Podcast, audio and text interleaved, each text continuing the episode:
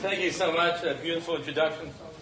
And uh, it's always so nice when I get up, you know, with a crowd like this, because people aren't sure you're supposed to stand up or applaud, you know. You know, like, do you treat him like, you know, like his rabbi or like somebody we really want to listen to? anyway, it is so nice to be back. This is only my second time here, and uh, I want to thank Dvar Erlich, who uh, was really the catalyst for getting me here, and of course, you know, Osar, which does this all the time, and the fact that on uh, very short notice, uh, so many people are able to come together. I don't know what I have to contribute, but there's no question that the two Pirkei Tehillim are very, very effective. So if nothing else, that alone was definitely worth uh, worth the entrance price. So uh, you know, if everybody to be able to come down, and uh, I certainly appreciate it. Um, it's serendipitous that it's on Judy's yahrzeit. Judy was somebody that I was friendly with when I was an advisor in LA in NCSY. She was an advisor for me in NCSY. Uh, when I was there when they got married, uh, and, uh, and when uh, she was uh, niftar, I gave a program in Eretz in her memory, and uh, you know that, that time goes through, you know, time goes on is always an absolutely amazing thing. In any event, uh, it's uh, you know should be an aliyah for the neshama, and uh, we uh, we should all all of us in our own way gain from this experience. So let's put a uh, let's put a, uh, a perspective. Yeah, um, it's Elul already. this is you know the, the Yom Tov are always early or late, and this year it is really ridiculously early. You know, there's no reason that we should have killed all of August by making it Elul. You know, I think we deserve a summer vacation. You know. It turns around and bam, it's the three weeks, you know, and then you go right into, you know, the nine days, you know, which is always difficult. Baruch Hashem, there are some places that have learned how to make it easier. There are certain restaurants that have a siyum every night, every hour on the hour. So, you know, it's so nice to see Simchas HaTorah being spread, you know. Everybody has a heter because, you know, in America, nobody's allowed to sweat. So uh, we have to take a shower. You know, some of us cut it down to only twice a day.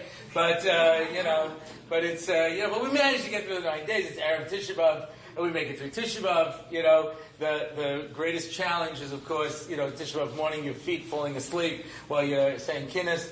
You know, and then we go and uh, watch the Chofetz Chaim video, and uh, we make it through. And now, Baruch Hashem, we're able to enjoy ourselves until bam, it's Elul. And now it's time to do tshuva. The summer is about collecting reasons to do tshuva, not doing tshuva, you know what I mean? And, and to kill the whole summer on tshuva. it's uh, amazing. I, this is one of the earliest years that it has ever been. I will put this into perspective for you. For the past four years, the Sivas Tour has uh, used me um, to go off to Europe. Um, I, I say use me as an excuse to go off to Europe because they make tours all the time. But they decided to use me as the scholar in residence, which is, of course, you know, comical to anyone who knows me because I'm not qualified to be a tour guide. And I'm certainly not Pesach Krohn who's going to do 25 hours of research, you know what I mean, and collect Gedolim stories, you know. I give my regular shiurim. So I said, why are you putting my picture on the tour? You're bringing in a real tour guide, and you're bringing in another rabbi who's going to be like the resource. They said, because when people see your picture, they say, we're going to have a good time. You know? And they do. we go to a nice hotel, he flies in a caterer, he bakes his own bread, you know, and we keep the tours kind of mild, you know, and we don't walk too much, lots of time for shopping, lots of time for eating. You got to keep your priorities. And uh, and I'm absolutely amazed when I give shiurim, and it's like late at night of a very long day, you know, and they say, speak. I said, who's going to stay? And every single person stayed because uh, I guess that, you know, we will all have a good time together, you know. Anyway, so we usually do this Thanksgiving weekend and uh, and we were discussing where to go next year, and then one of the participants said, "Wait a second, Thanksgiving is the first night of Hanukkah. First night Hanukkah is Thanksgiving. This is the third time in history." So I've been told. I didn't check this out, but uh, you know that's what people tell me. Third time in history that that first time. I said, "What are we going to do?" He says, "We'll go to Greece." Keep the holiday spirit going. I don't know. But uh, but I mean that means this is just ridiculous. And and the, although look, what's the best? The best of the year is when Elul comes out on, uh, Rosh Chodesh Elul comes out on September 1st. That's good. Every, we, the kids start, we go through a whole Elul, have a chance to get ready. Now it's like August. And, and if you have not noticed this yet, yeah, it's a three-day Rosh Hashanah. Followed by a three-day Sukkot and a three-day Shmini Atzeres. What are you doing here? You should be cooking and freezing. You know? this is going to go on forever. and, uh, and, you know, and the, the, the challenge, and that's really the challenge of life. The challenge of life is that opportunities come our way all the time, and we can either take advantage of them or not take advantage of them. I, I uh, used to teach in Or Sameach. One of the great things of teaching in Or Sameach is that I get so much information about the outside world that I never would have gotten. You know, I had one kid in one of my shiurim that whatever I taught in the Gemara tied directly into a Simpsons. And it was absolutely amazing. I think there's so much Makias in The Simpsons that year. It was unbelievable. Things I didn't even know about, you know? And, uh, so uh, I, I, had sent over this uh, idea, a similar idea, more than once, and someone said, "Yeah, like Groundhog's Day." And I'm trying to figure out what February 2nd had to do with it. And evidently, there was a very popular movie called Groundhog's Day with Bill Murray, where this guy has a terrible day, which happens to be Groundhog's Day, and he relives it over and over again for 40 years until it becomes the best day of his life. And, and I thought, what a mashal, because that's really what we do. We relive the same day over and over again until we get it right. Then you move on to the next day. And that's, that's all of life. You'll find yourself having the same nisyonos over and over again. Your parents do not become more reasonable with time. Neither do your children. Neither do your neighbors or your boss or anybody else in your life. The entire world is filled with unreasonable people right? Reasonable being defined as do it my way, yeah? And the world is filled with unreasonable people in difficult situations, and you're going to keep facing them. There are certain people in this world who exist only to be a nisayan for us. We know them, you know. they stand about a half a millimeter from your face when they talk to you. When you back up, they follow you, you know. and it's like, you know, and uh, you know, and, yeah, I, and I can handle already the pokers. The pokers I can handle. It's the slappers now that I'm really having trouble with because they slap you. Well, some of these guys work out, you know what I mean? And they're just making a point by slapping you, and I walk away black and blue at the end of the encounter, you know. And I really try to avoid them, but they find me. Anyway, so it's a challenge. It's a challenge, you know. So it's an opportunity. Elul is an opportunity. Now, I realize the disadvantage in the sense that I'm speaking to women. And women are notoriously difficult on themselves, much more so than men. We're much more easygoing, you know.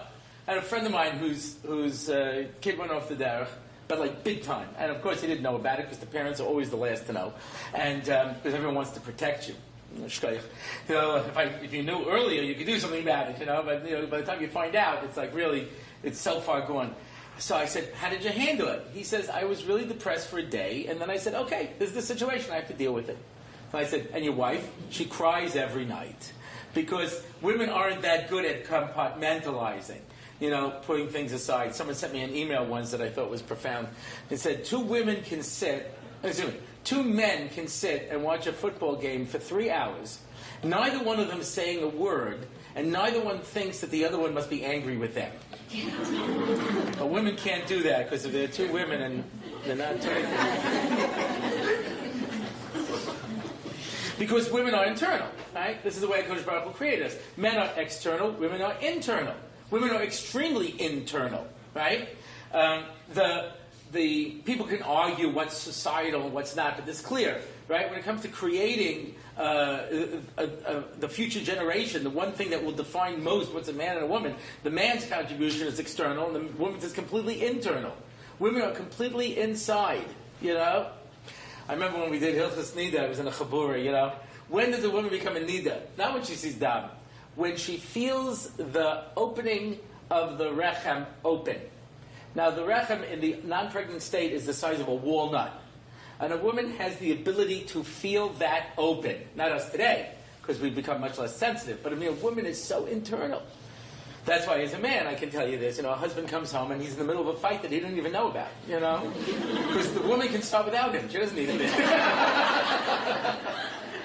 and she's sitting there going, and the husband comes and goes, How come you? And he's like, Whoa, whoa, I, I don't even know anything happened, you know? so you know, when it comes to doing tshuva and looking at our lives, women are so hard on themselves. They beat them up so much. And, and the result of this is that it's very hard for us to change. Because if you don't cut yourself any slack, you will never be able to change. Yeah? Uh, when I teach um, uh, getting up in the morning, I teach halachas, you know, and one of the things I, I teach is, you know, getting up in the morning. And what do we do? We say Moda'ani, and then we wash the Til Shadayim, preferably by our bed. That's the ideal, right? Right by your bed. Why do we wash the Til Shadayim Shalpoka? Two reasons. One is similar to Moda'ani. We say Moda'ani because we were considered dead when we were sleeping, and when we wake up, we come back to life. And we say, Thank you for bringing me back to life. And like a new Kli that's just been created, you have to put in the mikvah, that's why you wash. And the other reason we wash is to remove the tuma of the, you know, of the, the death that was inside of us. All tuma comes from death. So I said there's two reasons when we get up in the morning that tells that defines how we get out of bed. The first one is that we say, I don't want to be dead. I'm washing off the death. And the other one says, I am a new Kli. All there is is today. Yesterday is a canceled check, and tomorrow is a promissory note. All you have is today. Spend it. Yesterday is history. Tomorrow is a mystery. All we have is the is now. That's why it's called a present. It's a gift. Yeah, that's all you have. And when I say this, I mean in halacha lemaisa, because in the time of the Rishonim, this fellow was put into prison for not paying debts by a nobleman, and uh, you know they. Um, they said, uh, they said, I'll give him off one day a year. So he wrote a Shaila. I think it was the Ridbaz, but I'm not positive. And he says, when should I take off? Seder night? So I can spend the Seder with my family, you know? Yom Kippur, so I can go to shul? You know, what's the, what's the most important day that I should take off? And he said, tomorrow. Because there is no day as important as today. You can't get off today, take off tomorrow. Because the next day, every day, this is a brand new day. Moshe Shapiro said once, we would get up in the morning, Shelo Asani Goy, Shelo Asani Eved, Shelo Asani Isha, or in your case, Sani Kirtzono, right? Which I've had women being offended by. I say, sure, Sani Kirtzono. And I said, don't you understand if a woman makes a bracha, thank you for making me according to your rutzon, what does that say about a man? Yeah, think about that. But anyway, luckily men are too stupid to ask the question, but they, they thought about it, you know. But anyway, so um, uh, Moshe Shapiro has such a beautiful mahalach in it, but I, I want to stay, to stay on topic, which is not easy for me because I have ADD. So, um, which I didn't know when I was a kid. They just said, you know, he's a space cadet and he doesn't care. He doesn't work hard and he's very smart. But no, today, if I was a kid today, they'd have me on so many medications. I wouldn't. I would come to school late. I had to take so many. But, but uh, and I teach. Because I have a kid with ADD. the kid says to me, goes, oh, you have ADD? Remember? He said, yeah, me too. He goes, how many kids with ADD does it take to change a light bulb? I said, how many? He says, you want to ride my bike? we both look at each other. So in every class, and when I teach a class, I have one guy, his job is to see when I go on a tangent so we can find our way back. Because sometimes I go on a tangent of a tangent of a tangent, tangent, and then I'm like, where are we? And it must be half the class is ADD because, like, I don't know. and one guy says, You were talking about Elul. Ah! Okay, we can work our way back. the worst is when I forget the punchline of a story when I'm in the middle of it. now, some of that is not because of that. Some of it's just, you know, you reach a certain age, those of you who are in my age group, where you just forget things. You walk into the kitchen, you don't remember why. You open the refrigerator, you forget why, you know. so someone said to me, well, you know, the first thing to go is your memory. And the second thing is, um, ah, whatever. But anyway, but uh, so so uh, so a person has to look at life and say, today's a new day. I'm a new Kli. You understand? I'm, I'm a new person. So why do you make a bracha? Shelo asani goy, shelo asani eved, or isha. I made that bracha yesterday. Why? You thought I converted when I was asleep? I have to make another shelo asani goy? So the answer is because today's a new day. Today is a day, we know there's a chazal, they, they dash when it says yom, it means shana. You know? And shana can be a lifetime. And that's why you know for a trait, if an animal can live yud beis chodesh, I consider it if it's, it's going to live forever. You know, a year is forever, a day is a year. That's how it goes. Today is the most important day of our life. So, I had a woman say to me once, and it's so apropos, I think we're almost there. Almost there. A woman says to me, I was really hoping to use this Elul the right way. I really wanted to change. I really wanted to accomplish something. And now it's over. And I've lost it. And it's too late. And I said to her, It's Ches. You've got three weeks left. Nah, it doesn't. It's too late. It's too late. If you don't start it at the beginning, and it's not enough time, I didn't do it right, I already messed it up. Yeah? Those of us who wrestle with a weight problem, particularly those of us who are often thrown to the mat by the weight problem. You know what I'm saying? Well, we don't do so well at wrestling, you know. But you all know that if you've been on a diet for a while, you know, and you've and you've been, you know, you've been good, doing what you're supposed to do. You know, my nutritionist said to me, "You can't say good. There's no good and bad. You know, I was successful, less successful, nonsense. You were good on your diet, now you're bad. That's it. Black and white world that I live in. But anyway, so uh, so you know, if you break your diet in the middle of the day for whatever reason it was, I'm sure it was a good reason. Maybe it was a social reason. You went to someone's house and they baked a cake. You don't want to insult them. Whatever it is, mamish dear racist. So. Uh, so you know you, do, you, you go off your diet, you know there are a number of rules. One rule is you cannot start your diet again the same day that you went off. Diets can only begin in the morning. This is one rule.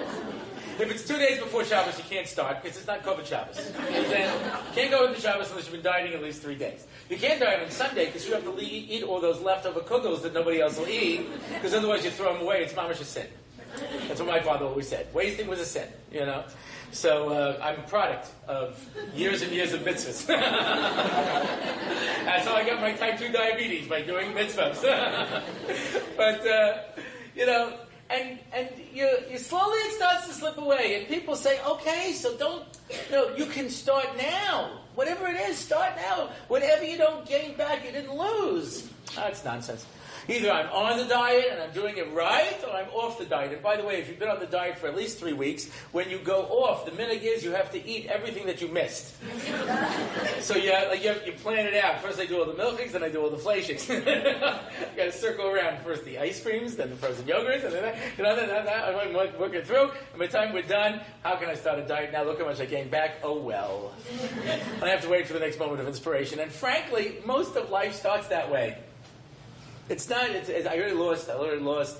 I didn't start at the beginning of Elul. I, I let it slip away. It's too late. Maybe next year, maybe next year, you know. You're talking to a person who spent most of his life waiting for next year. I was not um, an unbelievably wonderful student, you know. Um, a friend of my wife's told her something that she heard at a shiur. She told it to me being a woman, she never integrated the message herself, but I did. I thought it was a wonderful idea. And he says, the goal of parenting is not to raise good kids, it's to raise good adults.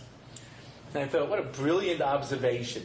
And therefore, what we demand of a kid, which is to do well in school and this and that, you know, most of that will never help them in life become better people.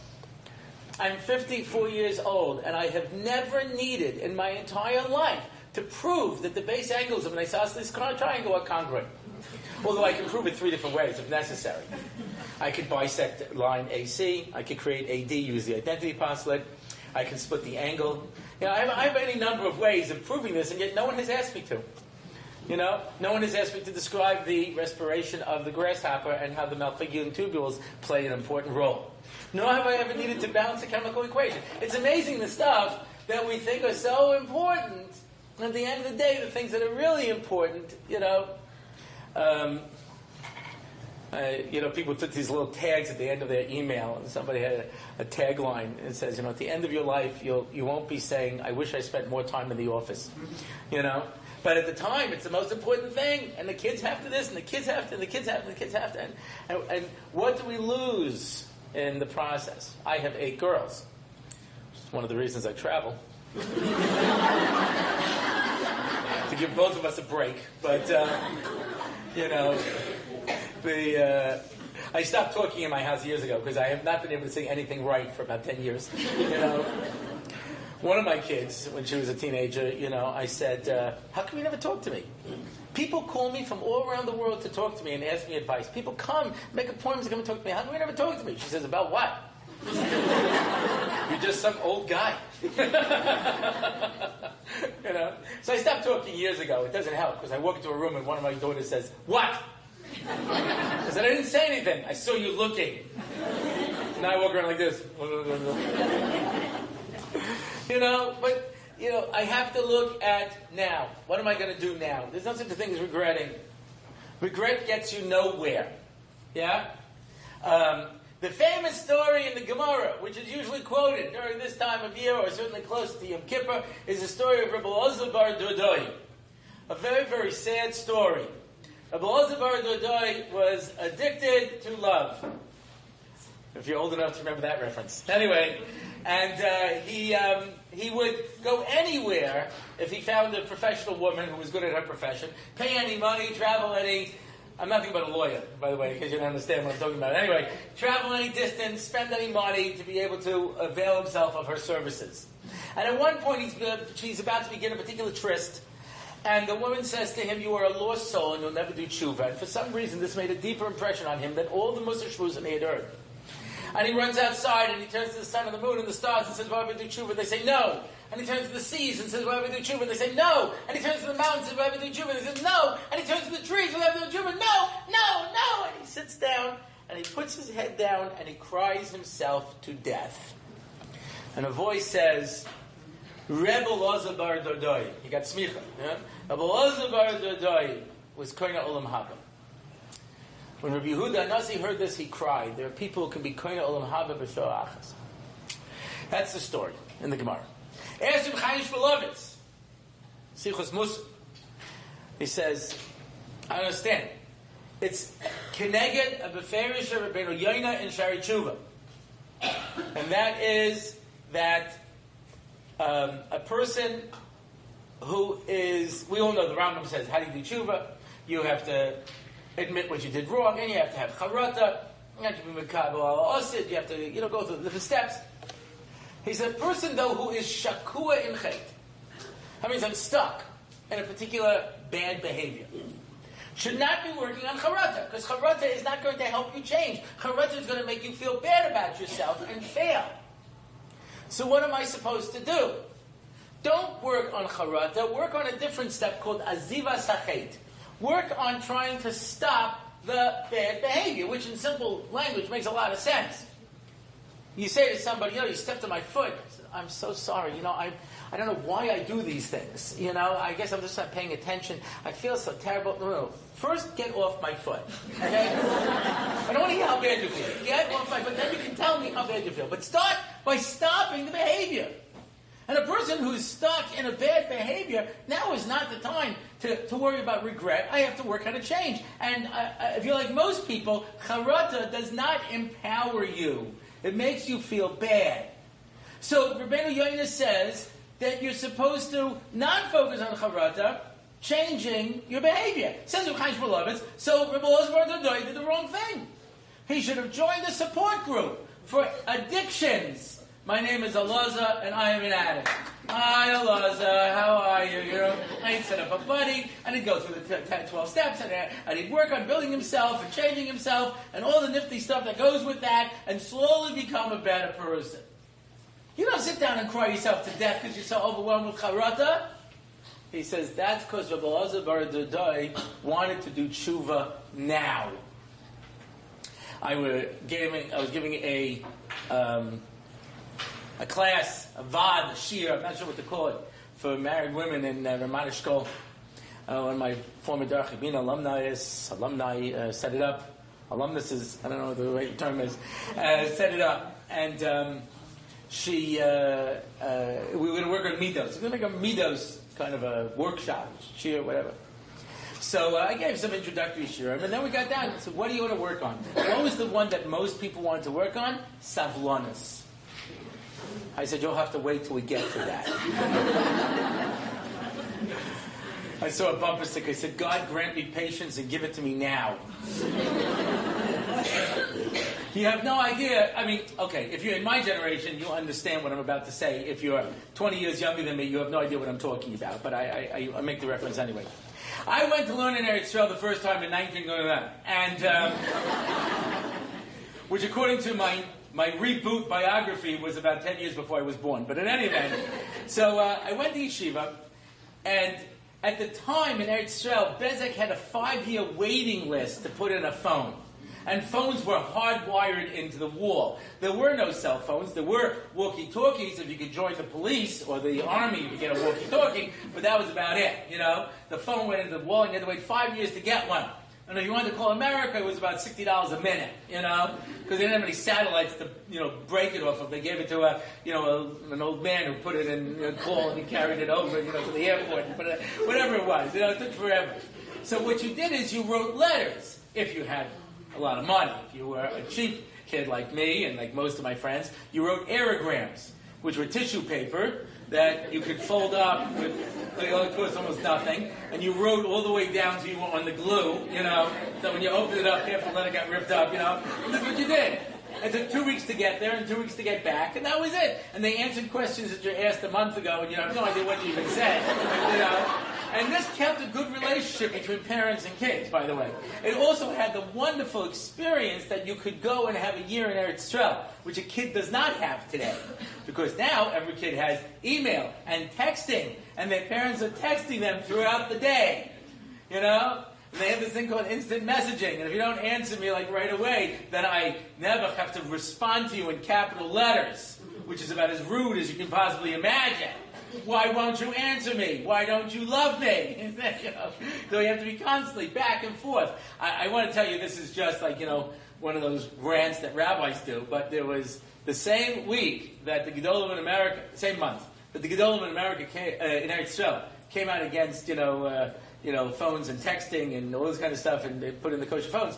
The cover article in Psychology Today magazine was about how kids today don't grow up and they say one of the main reasons is cell phones because kids never learn how to detach and how to be able to go on and develop into people because they're constantly calling. And they brought one story of this college student who's walking down the campus, and this professor over here is saying to her mother, "Could you believe they only had vanilla?"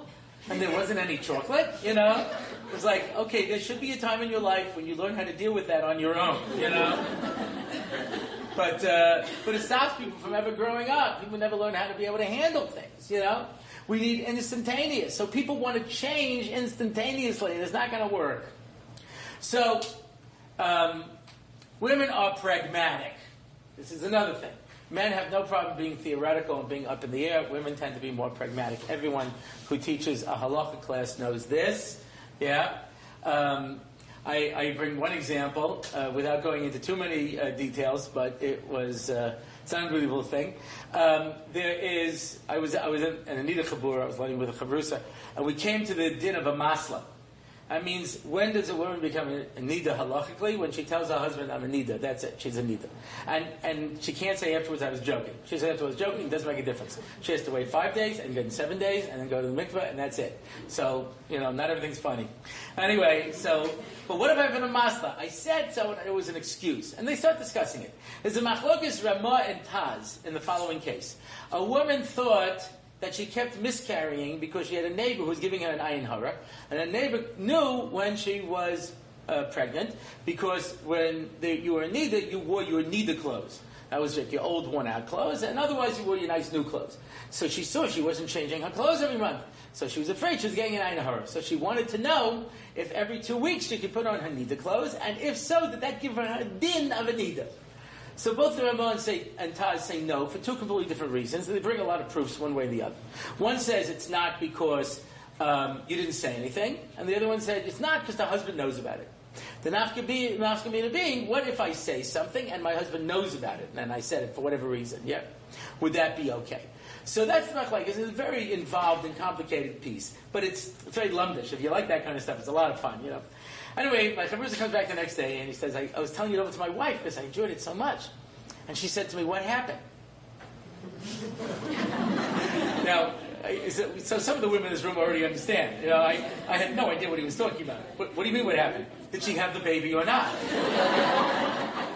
now, I guess when you think about it, that probably is the most important part of the story. But no guy will ask that because who cares? I don't know if they still have Lamaze. They still do Lamaze? Oh, shit. I went for Lamaze preparation when my wife was expecting our first child in 1982. And, um, and uh, I still do the breathing better than my wife. it was a little, it was a little embarrassing for my wife because women come and ask me to teach them the breathing because they do it better than my wife. Anyway, but kind of her, I made it through 11 pregnancies and only once did I need medication.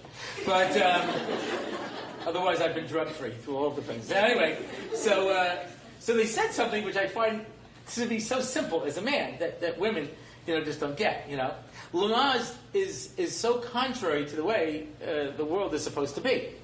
You know, because what you do is you take a woman and you want her to experience all the pain of childbirth. Because she might do something not to feel the pain. And gosh, that wouldn't be any fun. We want you to feel all the pain. So we put you in there, and then we decided to make your husband the coach. So his job is to stand there and say, You're not in pain. Yeah?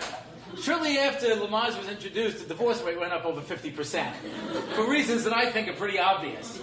Because if I was in surgery and my wife was trying to convince the anesthesiologist not to give me anything, don't worry, I'll breathe him through it, you know?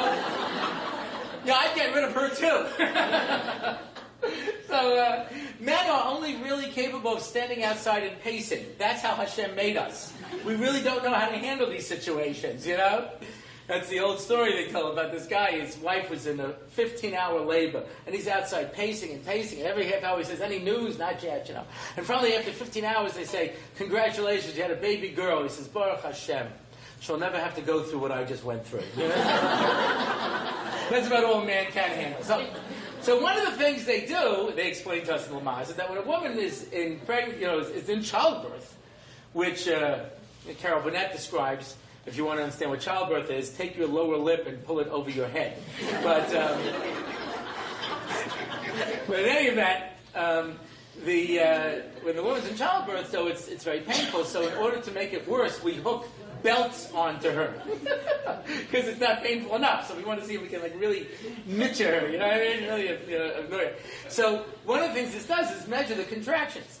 So the husband will watch the screen instead of his wife. Because you put a screen in front of a man, doesn't matter what's on it, he'll watch that instead.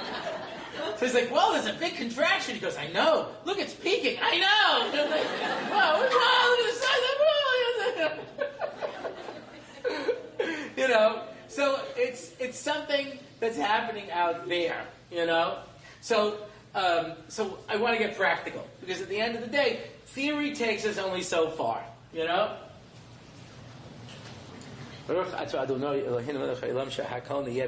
Amen. Isn't that ultimately why we're here? anyway. Gosh, I'm not making a, make a bracha in a main group, you know? mm.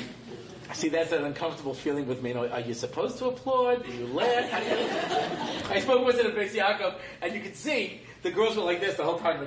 And they kept looking at the principal. Are we allowed to laugh? What are we doing? I don't want to get into trouble. You know, I was like, you know. anyway, so I want to I want to try to to get pragmatic. Um, it's interesting that a student asked me once, "What are we supposed to be doing during the three weeks?" And the standard answer is, of course, doing tshuva. And during the nine days, and doing tshuva. And Elul, doing tshuva. Says my tshuva, doing tshuva um, Sfiras working on ourselves. How? By doing tshuva. You know? Um, how about those who keep shovavim, doing tshuva? Everything is tshuva.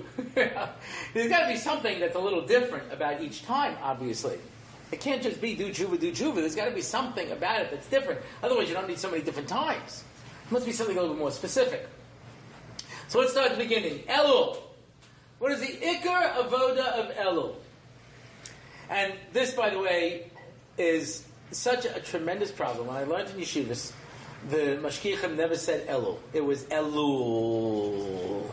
Elul. And there was flames coming up on either side. And the books of life and death are being opened and where you're going to be written.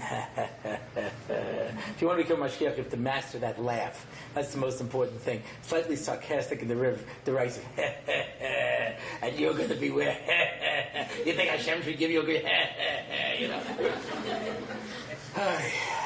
Never. And it's true. It's true. That's that's definitely the way a lot of things are presented. I had a rebbe I was falling out of things in one winter's mind, you know, and he wanted to give me, you do it, you know. And uh, he says, David, you have to get back into things. I said, Rebbe, what's the point? I'm just going to go to Gehenna anyway. He said, that's true. but he saw I was dead. I was a little down. He wanted to cheer me up. So he says, focus on the following. At 350 degrees, you bake, but at 400, you burn. Oh, I felt so much better after that. I mean, if I davened three times a day and I learned 12 hours a day and I did all the mitzvahs I do any Averis, at the end they would just bake. So, so what's the Ikar Avoda of? The Ikar Avoda, Rabbi Yitzchak Isaac Sher, Shiva Slobodka says the following, Leket Sichos Mussar. If you're going to buy one book on Mussar or one book on the Parasha, I recommend Leket Sichos Mussar by Rabbi Yitzchak Isaac Sher, Chelek Aleph. If you want to buy a second one, I recommend uh, Yitzchak uh, Isaac Sher, like I say, Mussar, Chelek Beis. And uh, Chelek Beis, he took about the Yom Tovim, Chelek Aleph is on the Parshios. There's not one idea that I have ever seen from him that did not have immediate relevance in my life. I went to speak someplace and, and somebody said to me, you know, I enjoy all your talks and they're all very nice, but the best thing you ever did for me was get me onto Rabbi Yitzchak Isaac Sher. So, Leket Sichos Mussar. It's, uh, it's unbelievable. So he says, the Ikar Avodah of Elul, the Beis Yosef says, what is Elul? Roshei Teivos. Ani L'Dodi V'Dodi Li. We've heard this. But that's the Ikar Avoda of Elul. Ani L'Dodi V'Dodi Li. Hashem loves me. Ask the average frum person, do you think Hashem loves you? They're not sure what they're supposed to say. If they say no, they're afraid they'll get into trouble. So they're like, hmm. I said, okay, let me rephrase it. Do you think Hashem is disappointed in you? Oh, yeah. Oh, yeah, sure he is. I could be better. Can I really say I daven the way I'm supposed to? Can I really say I do mitzvahs the way I'm supposed to? Can I really say I never did anything wrong? Sure, Hashem is disappointed in me. That's HaKadosh Baruch Hu, a big frowning face in the sky, saying, what a waste of a life. And I've been told by more than one frum person I feel like Kodesh Baruch Hu doesn't care whether I'm in this world or not. I said, make no mistake about it. He's got no shortage of ways of getting rid of you. And if you're here, it's because he believes there's something you can do that nobody else can do. He believes in you and he wants you here. You have something to do in this world. And HaKadosh Baruch Hu loves you and is rooting for you and wants to see you succeed. HaKadosh Baruch Hu gets such bad press. He, when you think of those great tzaddik stories, the Chofetz Chaim, Shlomo Zalman, all these really sweet, nice stories, that's only because they're a shadow of a shadow of a shadow of a shadow of a shadow of a shadow of HaKadosh Baruch Hu. HaKadosh Baruch Hu is rooting for you every step of the way. He wants to see you succeed. He doesn't want to see you waste your life. You have so many opportunities to do great things. I had a woman, she was a Rosh Kollel, wife of a Rosh Kollel. And she says to me, I feel like a Kodesh Baruch Hu sets me up for test after test, pushes me and pushes me, and waits for me to fall. And then laughs at me. Yikes. Now I can tell it's not true, but I made that mistake the first time I taught in a seminary. Um, a girl said something and I said, that's wrong. She said, how could you say that to me? You just invalidated me. Now you can't invalidate guys because they don't have any feelings. So there's nothing to invalidate. so I wasn't accustomed to this phrase just invalidated me. I said, what are you, a parking meter? I'll put in a quarter, you know what I mean? you, you, can imagine I lost the crowd at that point, you know what I mean? Forget it, you know? So, uh, so I can tell it's not true. It's not true. Hashem doesn't laugh at you. It doesn't help. This is how she feels. You have to always speak to people where they're coming from. So I said, you know what, kind of, I have a whole bunch of kids and they all know how to walk. You know, they all know how to walk. You take them by their hand and you walk with them. At one point you stop and you back off and you say, come on, walk to Abba. And the kid says, okay, what's the deal? He knows I can't walk, you mm-hmm. know. no, you can do it. Right? I trust these people. He takes one step, he takes two steps, and he falls. What do the parents do? Yay! Kid says, these people are sick. they sent me up for a fall, they wait till I fall, and then they laugh and cheer. But because we're not laughing and cheering that they fell, we're laughing and cheering that they took two steps. They'll take five steps, they'll take ten steps, they'll learn how to walk and how to run and how to play. We're rooting for them. We want to see them succeed. At Kaddish Baruch Hu, when you, when you think he, you fall down, you hear him laughing, he's cheering. He sees that you've taken another step. That's all Kaddish Baruch Hu wants to see. He wants to see that we care. He wants to see that, that, that we're taking a step towards him. The distance between the best person in the world and the Kaddish Baruch Hu is infinite. The distance between the worst person in the world and HaKadosh Baruch Hu is infinite. The only difference is where you're facing. You know? Baal HaTanya was at a Chosentish, and uh, you know, the, the guys, who, the, the Badchins who used to do the jokes, at the Chosentish, they'd give fiery mussar first. Depress everybody, then cheer them up. It was an occupational, you know, technique. But anyway, he's going around giving fiery mussar to everyone. So he gets to the Baal HaTanya, he stops. He goes from the other side. You know that? And he stops. Baal HaTanya said, "You left me out." He said, I, have a rule. You don't mess with anyone who can turn you into a frog. You know what I mean? Like, you know, I'm not messing with you. He says, I give you a shows. Don't worry. Nothing will happen. He said, okay, you're the great Baal HaTanya. Nobody in this room can hold a candle to you. But you compared to HaKadosh Baruch Hu, and me compared to HaKadosh Baruch Hu, is there really that much of a difference between us? The difference is where you're taking the step towards, towards or away. That's, that's the difference. HaKadosh Baruch Hu loves you and believes in you and wants to see you succeed. Do you understand why that's the Ikar Avoda of Elul? Because how are you supposed to go into Rosh Hashanah before the King of Kings, the ultimate judge, who's Bochen Levavos, and looks into every heart every thought, Yodea Machshavos, yeah? And he knows everything that you're thinking. You can't bluff him. You can't fool him. He knows everything that you've done. You're going to go into judgment and you think he doesn't like you? Shoot me now. What are we wasting time with a trial for? I know what I've done wrong. Uh, what do I got to hold for as a defense? But if you know that person loves you, it's the person who loves you who can judge you, not the people who don't love you. And the person who really loves you is the one who can tell you the things you need to hear. And Kadosh Baruch Hu loves you and is rooting for you and wants to see you succeed. This idea requires more time, but I'll just throw it out, and that is do you understand the fact that there's a Yom HaDin means that a Baruch Hu has already had a pre-trial hearing where he decided that you're competent to stand trial? That means he believes in you, that I can judge you, because otherwise, what's the point of a trial? You don't judge a little child. Someone said to me, even though I don't do tshuva, Hashem will forgive me, right? I said, sure. If you can convince him you're an infant, and for you that shouldn't be too hard, because you don't want to take responsibility for anything. And that's a re- relationship you have with the Kaddish Baruch Hu, infantile. But if you want to have an adult relationship with the Kaddish Baruch Hu, then you have to be prepared to take responsibility. I love you, you love me, we have to work on this relationship and become better people.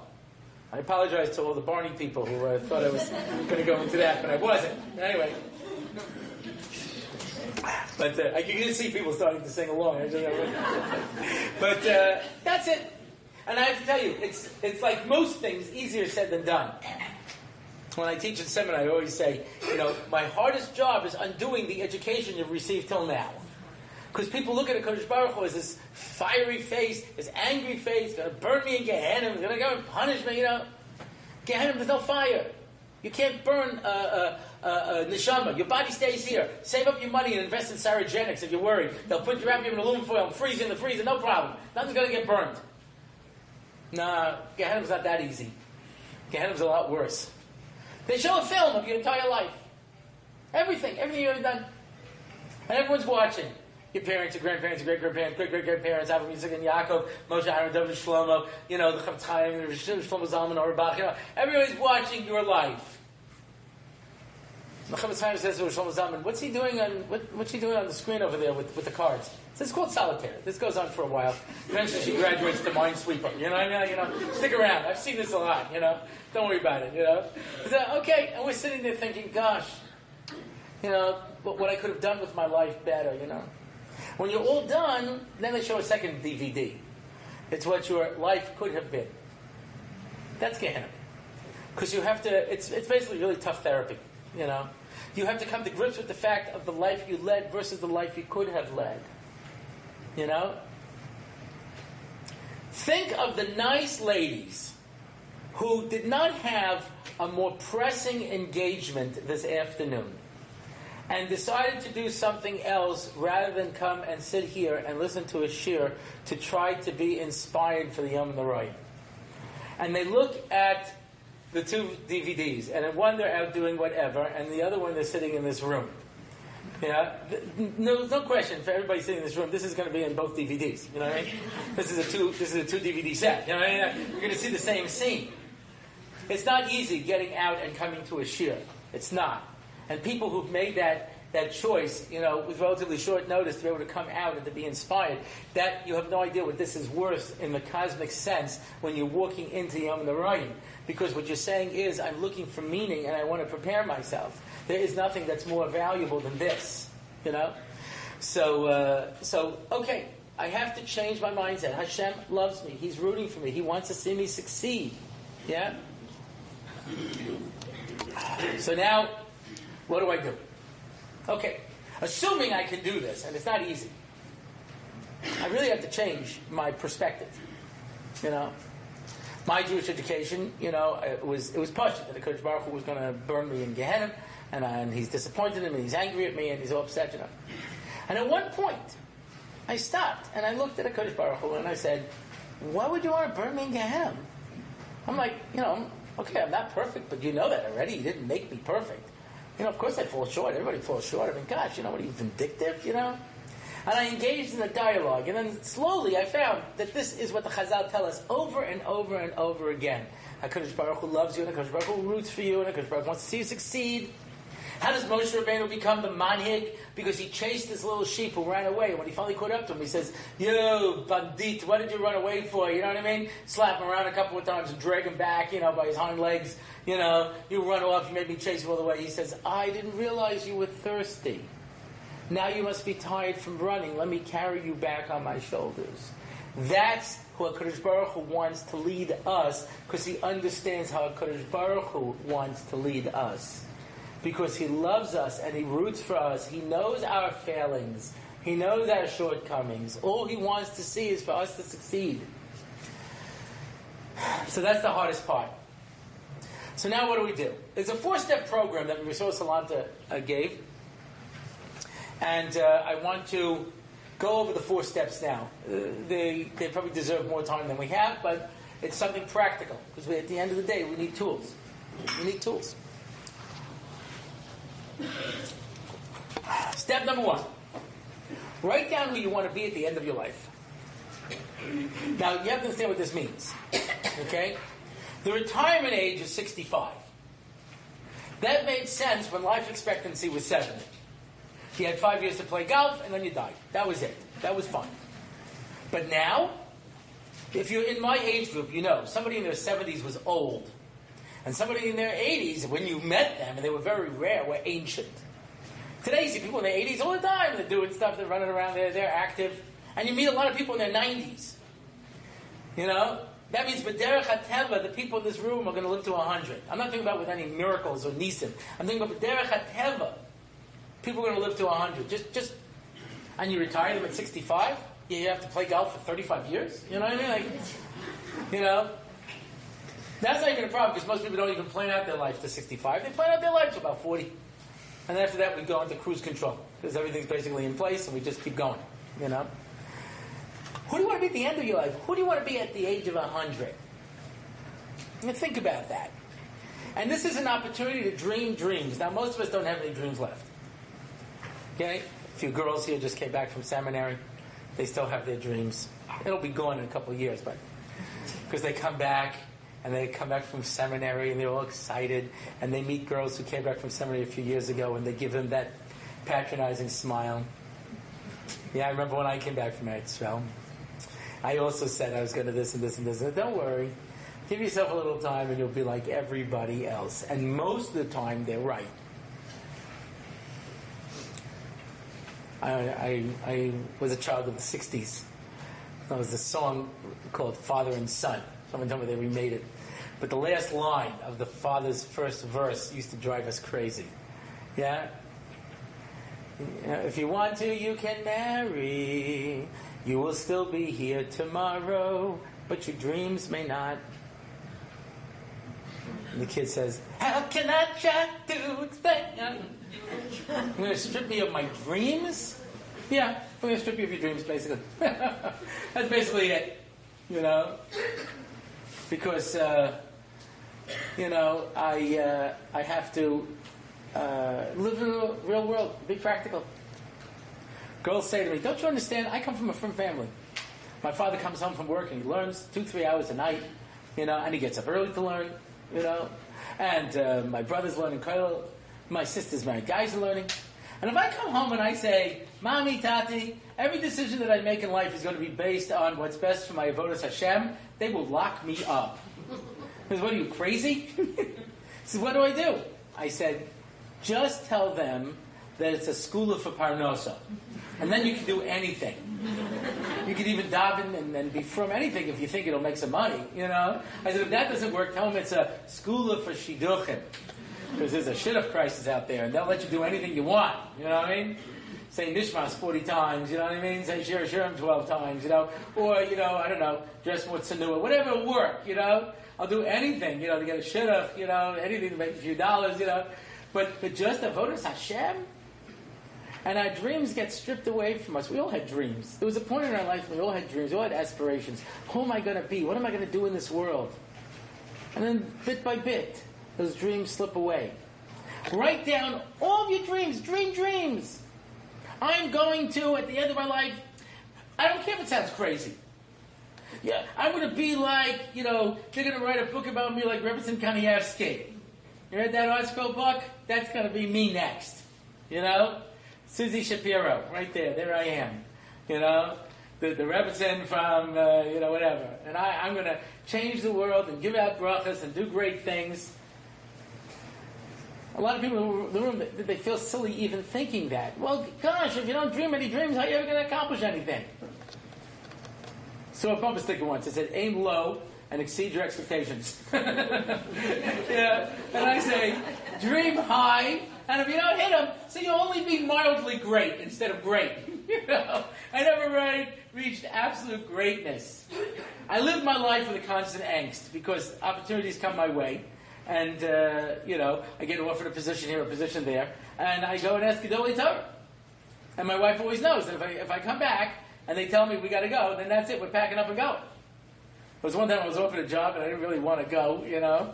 And I said to my to Rabbi Shapiro, I said, I don't want to go. He says, David, we don't go where we want, we go where we're needed. And if that's what you're supposed to do, then that's what you'll do. And I like to believe that I have the integrity to do whatever Kodesh Baruch Hu wants from me in this world, as opposed to what's comfortable. So you don't have to make any hard decisions now. Just write them down. Just dream the dreams. You don't have to fulfill them. Just look at that and put that picture up on your wall, so to speak. Have that written. This is who I want to be at the end of my life. Step number two, and this is where most people fail, take on a small Kabbalah for the coming year.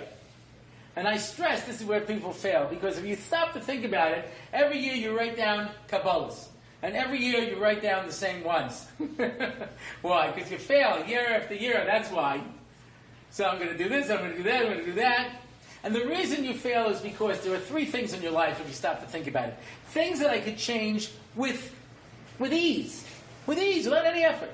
Things I could change with effort, and things that I can't change now. The derech hateva. I can't. And whenever we take Kabbalahs, we always take it from the third category. Things that we know we can't do. And then we throw ourselves against the brick wall over and over again until bloody and bruised we fall down on the ground and say, See, I told you I can't change. Of course, because you took t- totally unrealistic expectations. Your Kabbalah or Kabbalahs, not more than three, for this coming year, should only be from category one. Easy. Now, I don't know what everybody's holding in life, but what do I mean by easy? Yeah? Put a tzedakah box next to your bed, and every day you put in a coin. I don't care if it's a penny or a nickel or a dime. And every day I did the mitzvah of tzedakah. Are you one of those people who just can't get through Kriya Shema Mita? You just can't? You know, and I know people every year they take on. Some people it's very easy, and some people they look at that four-page card and they say, "I just can't get through this." You know, don't say the first parsha of Shema. That's it. Yeah, I have women who tell me I can't daven in the morning. I can't. I don't have any time. I said, "You don't have five minutes in your morning to say Shemoneh Esrei? You uh, know, what's that?" You have to say brachas and Pesukei D'Zimra, and you have to say brachas Kriyishma, you have to say Kriyishma, you have to say Shemoneh Esrei, and you have to do that, and you have to say the Tehillim at the end. You know what I mean? That's forty-five minutes. I don't have that much time. So take five minutes, take read. No, no, no. Say Shemona Shemona. No, I can't. You know, is that something small?